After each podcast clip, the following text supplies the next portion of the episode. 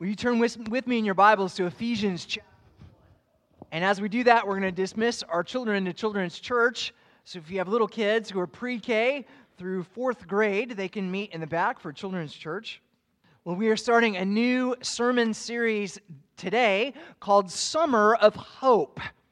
Those of you who are with us during the spring know that we had been working our way through the topic of prayer and talking about some of the great prayers of the Scriptures, both Old and New Testaments. And as I was praying through that series, I found myself more and more praying into the hope, praying into the future, praying into the promises of God. And so during this summer series, what we're going to do is we're going to look at some of the great passages in the Scripture about hope. The hope that we have in Christ, the hope that we have in the gospel, the hope that we have for families, the hope we have for finances, the hope that we have for the future. All of these passages really anchor our hopes in the person and work of Jesus Christ, and specifically in His Holy Spirit, which takes the holy truths of Scripture and applies them to our hearts. Well, to me, there's no better place to start when we're talking about hope than the book of Ephesians. And so we're going to focus this morning on Ephesians chapter 1, verses 11 through 14. But in order to set the stage a little bit, since it's one long, crazy, amazing, unwieldy sentence that starts in verse 3, we're going to start in verse 3 and we'll go all the way to verse 14. Hear now the reading of God's Word, Ephesians 1, starting in verse 3, and we'll read all the way to verse 14. Blessed be the God and Father of our Lord Jesus Christ, who has blessed us in Christ with every spiritual blessing in the heavenly places, even as He chose us in Him before the foundation of the world, that we should be holy and blameless before Him. In love, He predestined us for adoption as sons through Jesus Christ, according to the purpose of His will, to the praise of His glorious grace, with which He has blessed us in the Beloved. In Him we have redemption through His blood, the forgiveness of our trespasses, according to the riches of His grace, which He lavished upon us in all wisdom and insight, making known to us the mystery of His will, according to His purpose, which He set forth in Christ as a plan for the fullness of time to unite all things in Him, things in heaven and things on earth. In Him we have obtained an inheritance, having been predestined according to the purpose of Him who works all things according to the counsel of His will, so that we who were the first to hope in Christ might be to the praise of His glory. In Him you also, when you heard the word of truth, the gospel of your salvation, and believed in Him, were sealed with the promised Holy Spirit, who is the guarantee of our inheritance, until we acquire possession of it, to the praise of His glory. This is God's word. Let's go to Him in prayer. O Lord our God, we thank You for the glorious hope that we have in Jesus. We ask that You would speak to us now by the power of Your Spirit, for we, Your servants, Your sons and daughters, adopted into Your family of faith, are listening. We pray this in Jesus' name. Amen. Back in the 1930s, bridge building was a very dangerous occupation. It was said that anytime you were building a bridge, you could expect at least one death for every $1 million spent on the project. You can certainly see why when you look at a picture like this. Does that look like a very safe occupation? It does not look very safe to me. Now, for most bridge builders, those numbers were deemed to be acceptable losses, but not for Joseph Strauss. He was the chief engineer on the Golden Gate Bridge, and which was a $33 million project expected to cost 33 men their lives.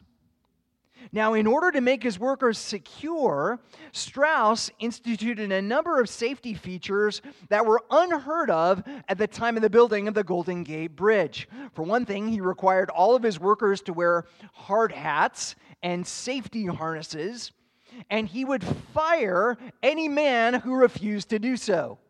Amazingly, some did refuse to do so, and he fired them on the spot. Not only that, but he required his men to wear special safety goggles, which would protect them from snow blindness, which could happen when the sun reflected off the surface of the water, shining into their eyes and blinding them.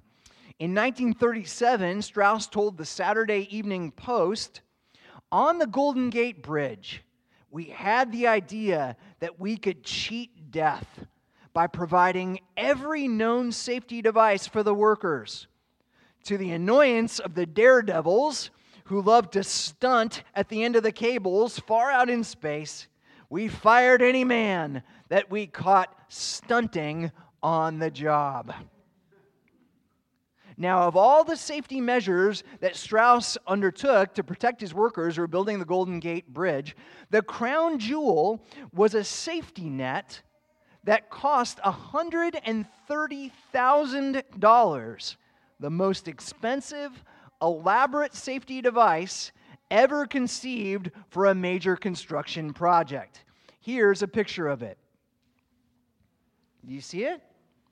Now, that net was placed under the entire bridge and extended 10 feet on either side of the bridge to protect the workers so that anyone who fell into it would be saved. It worked. Over 4 years of this construction project, 19 men fell into Strauss's net, and all 19 of them were saved.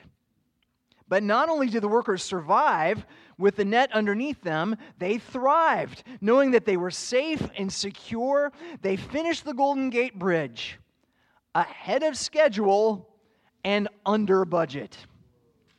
When is the last time that you have heard of any construction project finishing ahead of schedule and under budget? And yet, it happened because of Joseph Strauss and the crazy idea that he could put a giant safety net under the Golden Gate Bridge. That's the power of security. If people know that something or someone will be there to catch them when they fall, they'll thrive. Set free from insecurities and doubts and fears, they're able to focus on their mission and accomplish great things. That, in a nutshell, is what our passage is about this morning. God wants his people to grow and thrive. He wants his children to live extraordinary lives of faith and faithfulness. He wants us to focus on his mission so that we can accomplish great things for the glory of God in the kingdom of our God. He wants those of us who hope in Christ to build our lives on Jesus, the rock of our salvation. When everything falls apart, when family and faith and career and society seems to be coming apart at the seams, God wants us to know that we can rest secure in his love. He wants us to know that God is above us and beneath us and all around us, and our God will catch us when we fall because he loves us. He's our Father, and that's what fathers do. And so at the end of Ephesians chapter 1, at the end of this long and beautiful and glorious sentence of praise that runs from verse 3 all the way to verse 14, a passage that highlights all of the blessings that we have in Christ, Paul says, you are secure. You're secure. You were secure, you are secure, and you will be secure forever and ever. Amen. Nothing that you were, nothing that you are, and nothing that you ever will be able to separate you from the love of God in Christ Jesus, our Lord. Do you believe that? How do we know that that's true? When we talk about hope, are we saying that we have hope so hope, hope against reason, hope against evidence, blind faith that these things are true? Or do we have hope that is solid, hope that can never be shaken, hope that's rooted in the person and work of Jesus? If you're taking notes this morning, here's the outline. I want to conceive of sort of a visual outline this morning. I want you to picture yourself looking at the Golden Gate Bridge. I want you to see on the one side of the bridge a sign that says, "Who I was." On the other side of the bridge, I want you to see a sign that says, "Who I will be." And then underneath the bridge, I want you to see a sign that says, "Who I am." The net, which goes underneath and on both sides of the bridge, is hope. Gospel hope. Hope that God has a plan and that you're part of the plan because of everything that Jesus has done for you. Gospel hope is certain hope. Gospel hope is reliable hope. It's hope that you are secure in God's love. It's hope that if you fall, and you will, that God will be right there waiting to catch you when you fall, time and time again. So how does that work? How do we know? Let's take a closer look. Our first big idea is that Jesus gives us past tense hope. Past tense hope. As Christians, our hope is rooted in something that God did for us before we were even born. Verse 11. In Him we have obtained an inheritance, having been predestined according to the purpose of Him who works all things according to the counsel of His will. Paul's reminding us, just like he did back up in verses 4 and 5, that God has chosen us and blessed us in Christ from before the foundation of the world. Now just try, if you can, to wrap your mind around what that means. That God has blessed us and loved us in Christ before the foundation of the world, before you were born. Before you even existed, before anything on earth existed, God loved you and wrote you into His story. The greatest story ever told, the story of redemption. That means that life in your life has everlasting significance. You were chosen in Christ. You were adopted in Christ. You were redeemed in Christ. God lavished His grace upon you in Christ. You are forgiven in Christ. That's your story, and it's always been your story. That means you're not alone. You're not a nameless, faceless cog in a machine. You're not someone who is a battery for the Matrix, sort of giving life to this machine that's bigger than you. No, you're part of God's forever family, a family that has no beginning, a family that will have no end. The question is, why would God choose us to be part of His family? Is this like the NFL draft where God looks down on the people and picks the person with the most potential for accomplishment in the kingdom of God? The wisest person, the smartest person, the most articulate person. See, ironically, I'm the least articulate person, thus proving the point. Does God say, "Okay, I need an evangelist on my team. I'll take Balzer. Balzer, you'll be the evangelist. And I need a youth pastor. Sean, I'll take you. You can be a youth pastor on my team. And I need musicians like Kate and Gary and the rest, and technicians and elders and deacons. And he fills out his roster with the best and the brightest. Is that the way it works? Is it about our potential for holiness? Is it about our potential for effectiveness in the kingdom of God? Well, listen to how Moses describes this concept to the Israelites in the book of Deuteronomy, Deuteronomy 7. He says, "It was not because you were more in number than any other people that the Lord set his love on you and chose you. For you were the fewest of all peoples. But it is because the Lord loves you and is keeping the oath that he swore to your fathers, that the Lord has brought you out with a mighty hand and redeemed you from the house of slavery, from the hand of Pharaoh, king of Egypt." Do you hear what God's saying? In case it wasn't abundantly clear from your own life experience, God did not choose the best and the brightest.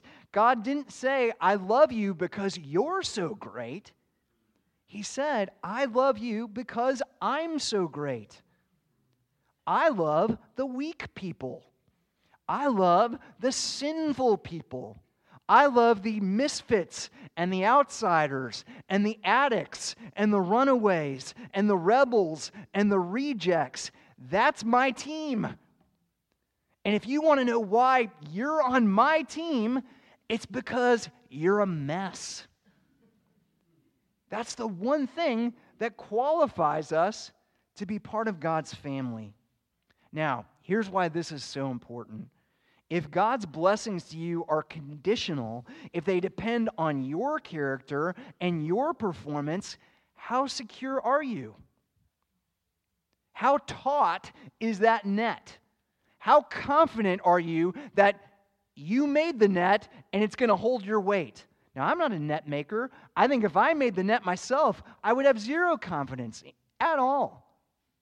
But if our hope is in Christ, if our confidence is on the eternal plans and purposes of God, if God's blessing to us are unconditional, if they depend on His character and His performance, then we are eternally secure because God never fails. God never lets go of His people. He never gives up on His people. God never makes a mistake. Your life is not a mistake. You have eternal value and worth and significance because God has loved you. And He has loved you in spite of you from before the foundation of the world. That's past tense hope. Hope that is rooted in the eternal plans and purposes of God. Second big idea. Not only does Jesus give us past tense hope, He gives us future tense hope. In verse 14, Paul describes the Holy Spirit as the guarantee of our inheritance until we acquire possession of it. He's saying that if you believe in Jesus, then you have an inheritance. Now, just think about how different your life would be on a purely secular, naturalistic, materialist perspective if you know that you have an inheritance waiting for you someday. How differently would you live your life if you knew that no matter what I do, no matter what choices I make, no matter whatever successes or failures I have, that in the future, all of my needs will be taken care of? How much differently would you live your life? How much would you worry about the ups and downs of the stock market? How much would you worry about the price of gas? How much would you worry about paying off your student loans? All these things that we worry about would be wiped away if we knew that we have an inheritance. We wouldn't worry at all. That is the power of hope.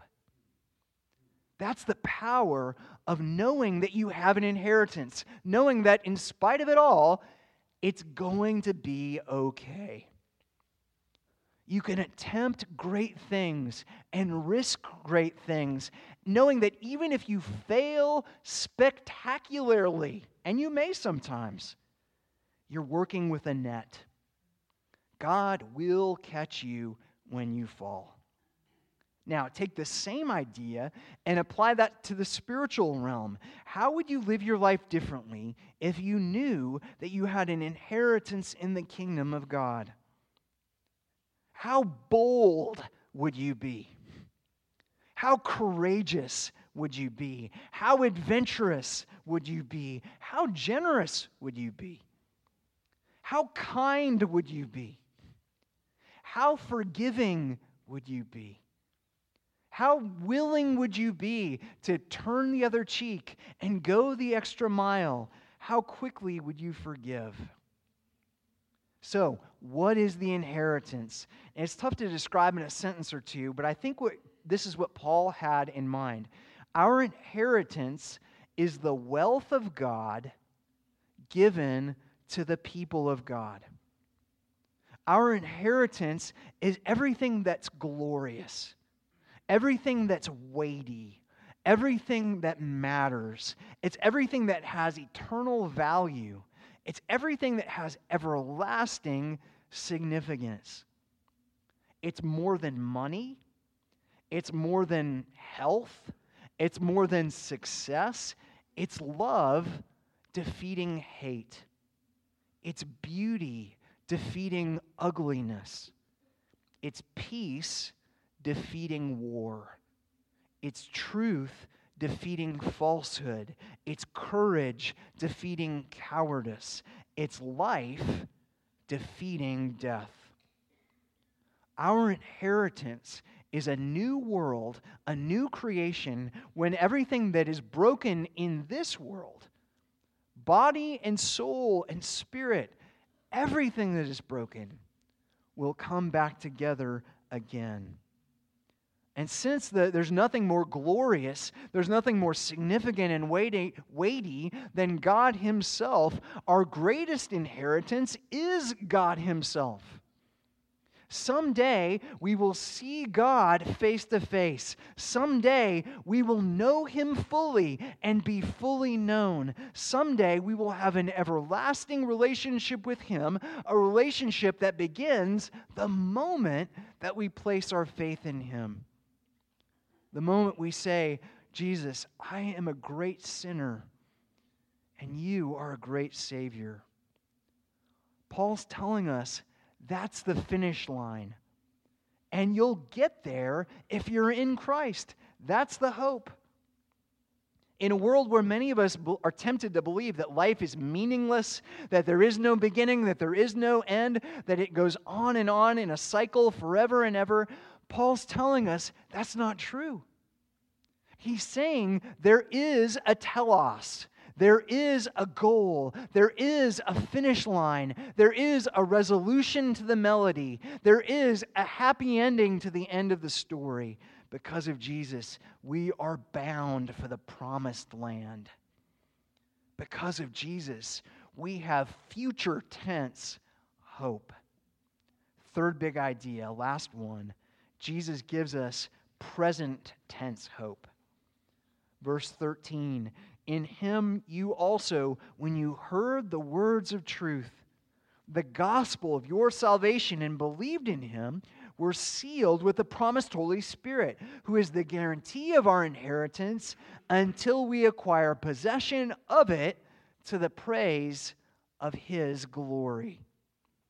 Paul's telling us that we have hope right now because of Jesus. When we hear the gospel and believe the gospel, the Holy Spirit takes the gospel and He applies it to our hearts. Now let's unpack that. It's a lot. According to Paul, present tense hope begins with hearing. The Christian life doesn't begin with doing. The Christian life begins with hearing. The gospel is an announcement of good news. The gospel is the good news that there is a God who created us to glorify and enjoy Him. And even though we have sinned against that God, even though we are rebels against the God who created us for his own glory, God doesn't give us what we deserve. We deserve death, but God gives us life. The gospel is the good news that Jesus, the Son of God, died on the cross in our place. And because of that, salvation, everlasting life, is not only possible, it is the possession of all who place their faith and trust in him. Salvation is not about what we do, it's about what he has done. It's a free gift given to all who trust in him. Now, have you heard that before? I suspect that most of you have. But if you've never heard it before, congratulations, now you have. So what are you waiting for? What's stopping you from placing your trust in Jesus Christ? What's stopping you from that glorious happy ending that comes for all of the people of God because of the Son of God? Your sins can be forgiven. You can have a second chance, and a third chance, and a fourth chance, and a fifth chance. I think I'm working on about my 17th chance, maybe more than that. Ask Kate. You could start over. You can be born again through faith in Jesus Christ. Amazing. But this is important. It's not enough to just hear that. You have to believe. Paul describes the very first Christians as people who have their hope in Christ. The first who hope in Christ. It's not enough to understand the gospel message intellectually. You have to receive it by faith. You have to believe. Believing means I'm going to bank my whole life on the fact that Jesus is who he said he is and has done what he has said that he would do. Believing means centering my entire life on the person and work of Jesus. When you believe, his people become your people. His church becomes your church. His mission becomes your mission. His word becomes the anchor of your soul. And his worship becomes the source of your greatest joy. Do you believe like that? Do you trust in Jesus? Now, these are important questions, especially if you grew up in the church like I did. I grew up in the church. And if you grew up in the church, it's very easy to sort of ride on the coattails of the people who brought you to the church. Mom and dad, or grandma and grandpa, or someone else, or you believe because your youth pastor believes, or you believe because your friends believe. I'm not asking that. I'm asking, do you believe? Do you have faith in Jesus Christ? Is the gospel good news for you? Once you do believe it, Paul says that you will be sealed with the Holy Spirit. Seals are things that usually indicate ownership or authenticity. When you're sealed with the Holy Spirit, God implants or imparts or impresses his nature onto your nature so that you begin to look and sound and listen and think more and more like Jesus. I have books in my library, and when I seal them, I place an indelible mark on the page. That page is changed forever because of that seal.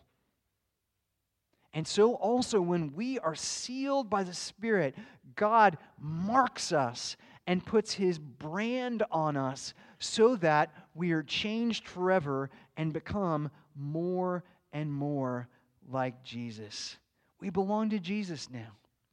We are no longer slaves to doubt and fear or insecurity, anger, lust, materialism. Yes, we still struggle with those sins. We battle against them, but they no longer control us because we have been sealed with the Holy Spirit.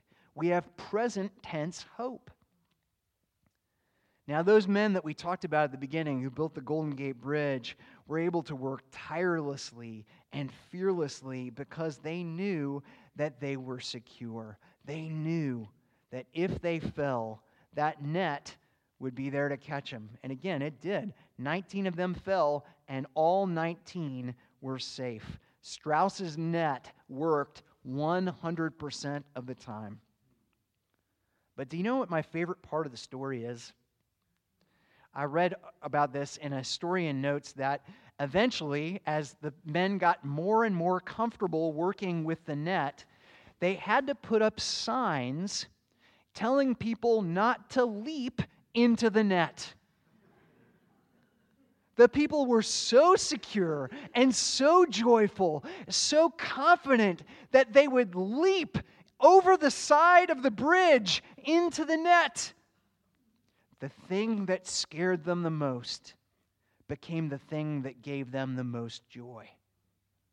The thing that promised death to them became the source of their life. It works the same way with the gospel. If you know that you have an unshakable hope, hope that is rooted in the past actions of God, that you have been chosen in Christ from before the foundation of the world, if you know that you have future hope, that you have an inheritance that is being held for you, that is secure, unfading, uncorruptible, kept in heaven for you, if you know that right now that you have hope for growth and change and compassion and love and joy that will explode from your soul, then you will find that the very thing that scared you the most will be the source of your greatest joy. That's what God has done for us. We can leap into the danger with smiles on our faces because of Jesus. Hope changes everything. Hope has the power to change the world. Let's go to God in prayer. Oh Lord our God, we thank you for the certain hope that we have in Christ and through Christ. We thank you for the Spirit who testifies to our spirits that we are sons and daughters of the living God, part of the family of faith by grace through faith in your holy Son, Jesus. Oh, Lord God, I pray that as we navigate life in a world that is seemingly hopeless, that we would remember that we live here as citizens of there, that we are bound for the promised land, that this world is not our home, but that we have a glorious future in the kingdom of God. Oh, Lord, may this summer impress that reality on our hearts as we learn to live in hope. Hear our prayers. We pray in Jesus' name.